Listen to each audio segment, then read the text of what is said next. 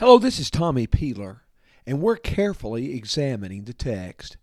And today in our podcast, we're going to look at Psalm twenty-one. For those of you who listened to our last episode on Psalm twenty, Psalm twenty was characterized as a royal psalm, one that emphasizes the human king. Even though there's more about God than there is about the king, the king is certainly front and center in Psalm twenty. In Psalm twenty-one, the situation is the same. These are in many ways companion psalms. This also is a royal psalm. And both Psalm twenty and Psalm twenty-one are linked together by the Hebrew word for salvation.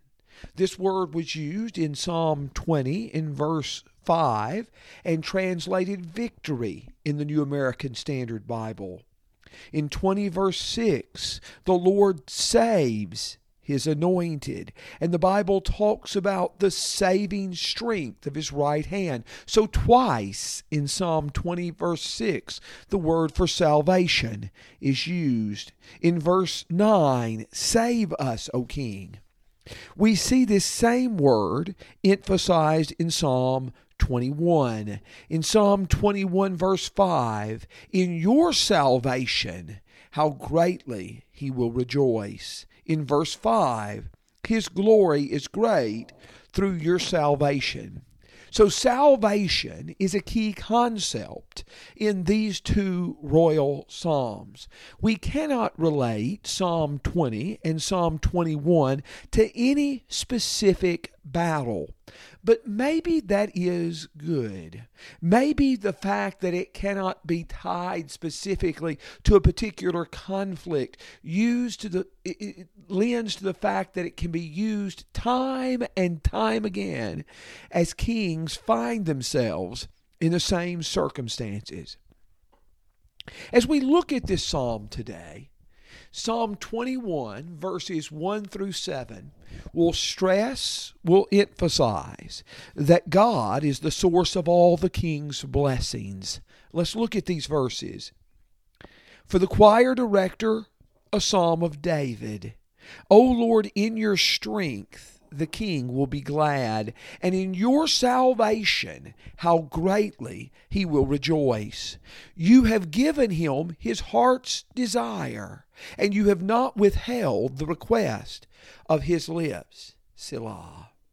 But you meet him with the blessings of good things. You set a crown of fine gold on his head. He asked life of you. You gave it to him. Length of days forever and ever. His glory is great through your salvation. Splendor and majesty you place upon him. For you make him most blessed forever, and you make him joyful with gladness in your presence.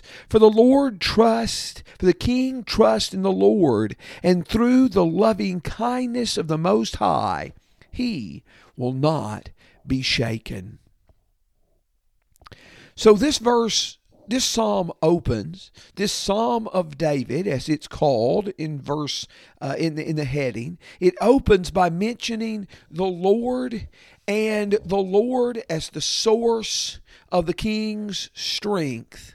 The same kind of concept will close this psalm. In verse thirteen, be exalted, O Lord, in your strength.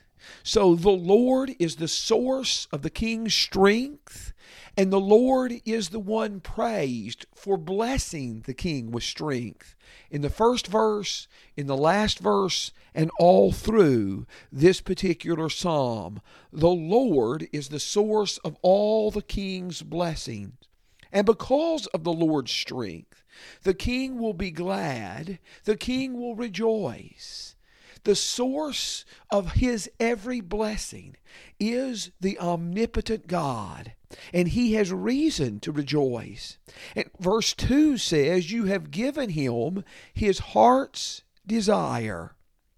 In Psalm twenty, verse four, the statement was made, may he grant you, speaking to the king, may he grant you your heart's desire and fulfill all your counsel. In Psalm twenty-one in verse two, we find the Lord had indeed given him his heart's desire. Now, the wording in the Hebrew is not exact, though the wording in the English translation may lead you to think that it is. But certainly the concept is related. It is because the king is blessed, because God has been gracious to him and merciful to him and fulfilled his desires. In First Kings three, verses five through fifteen, when Solomon ascends to the throne of Israel, the Lord tells him he will give him whatever he asks, and Solomon makes request for wisdom. He makes request for wisdom, and the Lord blesses him with the wisdom that exceeds any in the world. Just as God granted Solomon's desires, so God grants the king's good desire. And remember, the king's highest desire was to be God himself, as Psalm thirty-seven and verse four stressed. And the text says in Psalm twenty-one that, that God, in verse three, you meet him with the blessings of good things. You set a crown of fine gold upon his head. God is the source of the king's blessings. That word is going to be used again in verse six in this psalm. And God sets the king upon the crown upon the head of the king. The Lord is the one responsible for his authority, for his dominion, and for his possession. Uh, position. In verse four, the king asked life of you, and you gave it to him. In some of these royal psalms, the idea of the king asking and God granting is found. For example, in Psalm two, verse eight, ask of me, and I will give you the inheritance of the nations. The same idea in Psalm twenty, verses four and five. But he asked life of the king, and God gives it to him, length of days. Now, ultimately, uh, the king was going to die. But the promises to David also were going to find a fulfillment in a king who would never die. And so there'll be a greater and deeper and richer fulfillment of Jesus in these words of Psalm twenty-one in verse four. In verse five, his glory is great through your salvation, your salvation, your victory. This is our key word that we said links Psalms twenty and Psalm twenty-one. And it says, splendor and majesty you placed upon him. This passage speaks of glory, splendor, and majesty. These are terms that are used in Psalm eight of God, and they're used in Psalm eight of, of man. What is man that you are mindful of him, or the Son of Man that you um, visit him? You have crowned him with glory and honor. In what is said of mankind in general in Psalm eight verse five is said of the king specifically in Psalm twenty-one and verse five. Now that informs us both ways. One thing, it tells us that man in Psalm eight is virtually a king in creation. But here it shows us that God is the source of the king's blessings, that God is the source of all good. And verse six, you make him most blessed forever. You make him joyful with gladness in your presence. Some have stated that verse seven may be theologically the most important verse in this psalm. Let's read it again. The king trusts in the Lord, and through the loving kindness of the Most High, he will not be shaken. The reason that verse is viewed as so central is because it discusses God's blessings and the king's responsibility. The king's responsibility is to trust in God. Now, the word for trust is not the same word that was used in Psalm twenty, verse seven. There the passage says, "These in chariots, these in horses, but we remember the name of the Lord our God." Some versions have "we trust in the name of the Lord our God," or "boast in the name of the Lord our God." It's not the same word used in twenty-one, seven, but it's the same idea. In Psalm twenty-one, the king trusts in the Lord. The king doesn't put his trust in military weapons, as Psalm twenty, verse seven stated. The king doesn't put his trust in the popularity with the crowd. The king puts his trust in the Lord. It is his solid foundation. The king trusts in the Lord, and through the loving kindness of the Most High, he will not be shaken. This word loving kindness is the Hebrew word kesed, and this refers to God's mercy, God's compassion, God's grace, all wrapped up into one in this powerful Old Testament term. On our side, we trust him. On his side, he supplies loving kindness, abundant loving kindness, to a thousand generations. God will always be faithful to his covenant. Will we always put our trust in him? Verses eight through twelve present a difficulty to the translator and to the interpreter. When the Bible says "you" and "your" throughout this section, is it a reference to God, or is it a reference to the human king?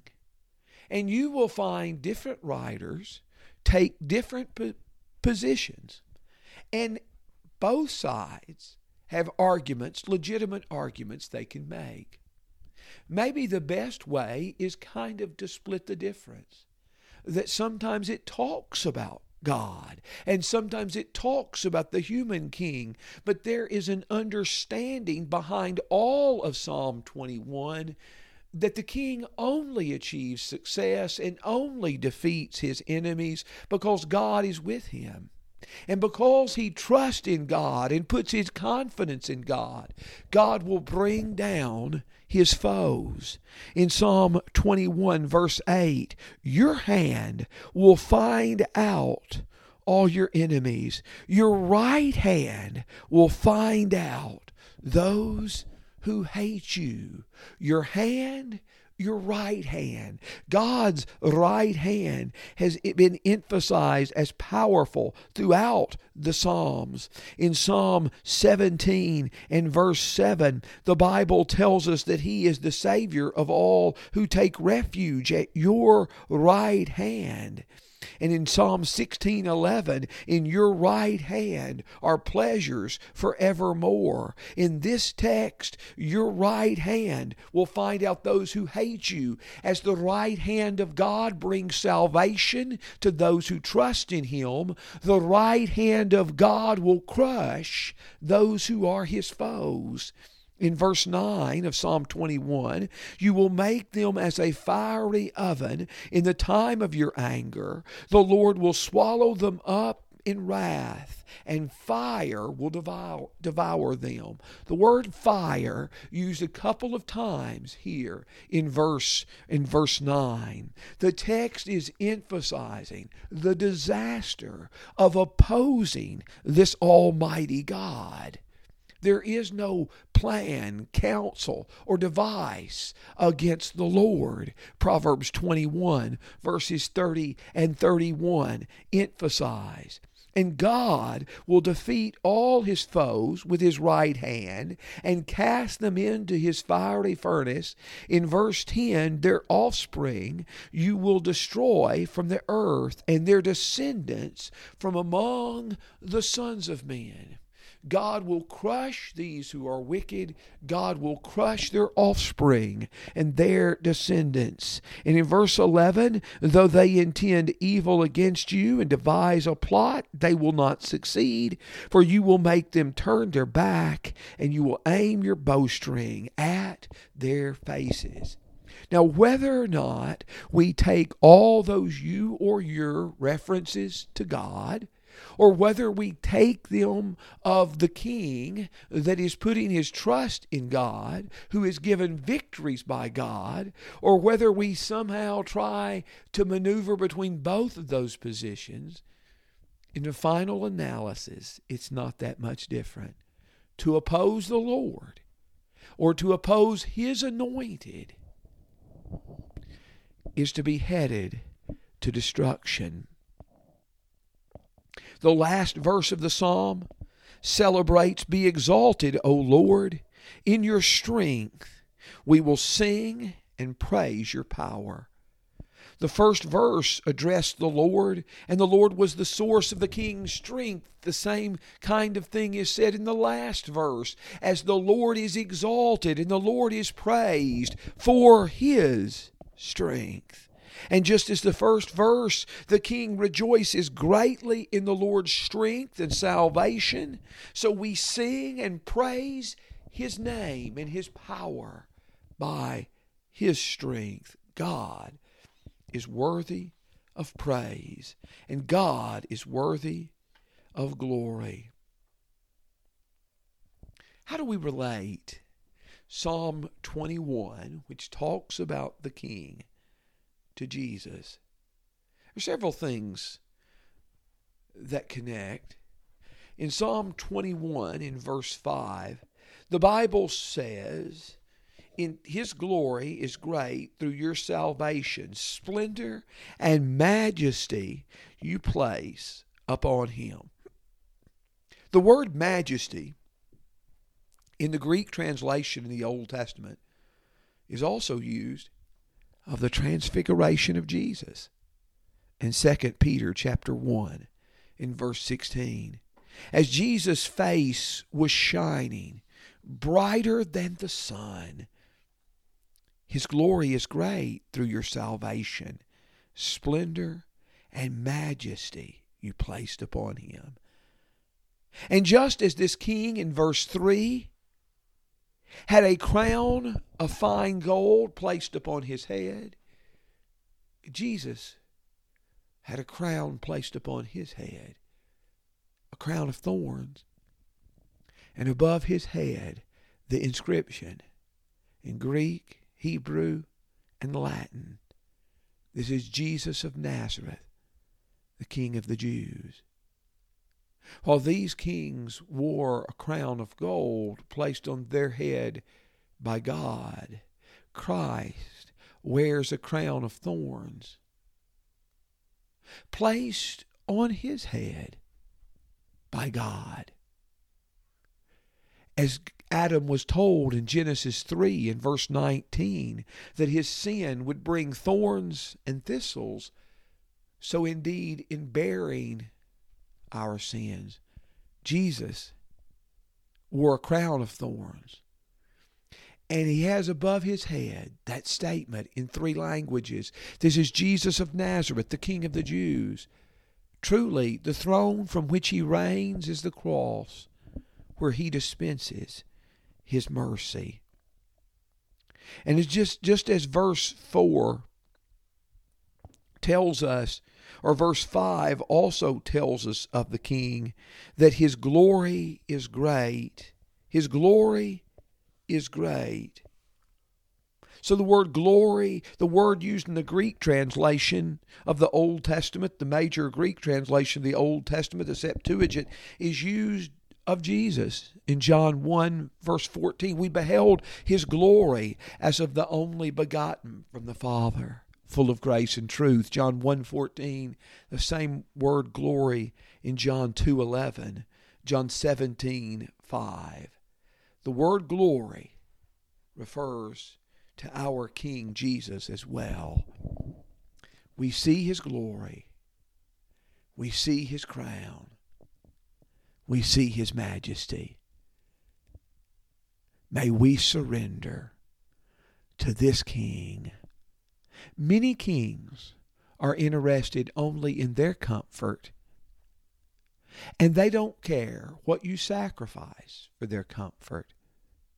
In Jesus, we have a king who endured the greatest penalty for our good. This is the kind of king that we must serve. Thank you for listening, and may the Lord bless you.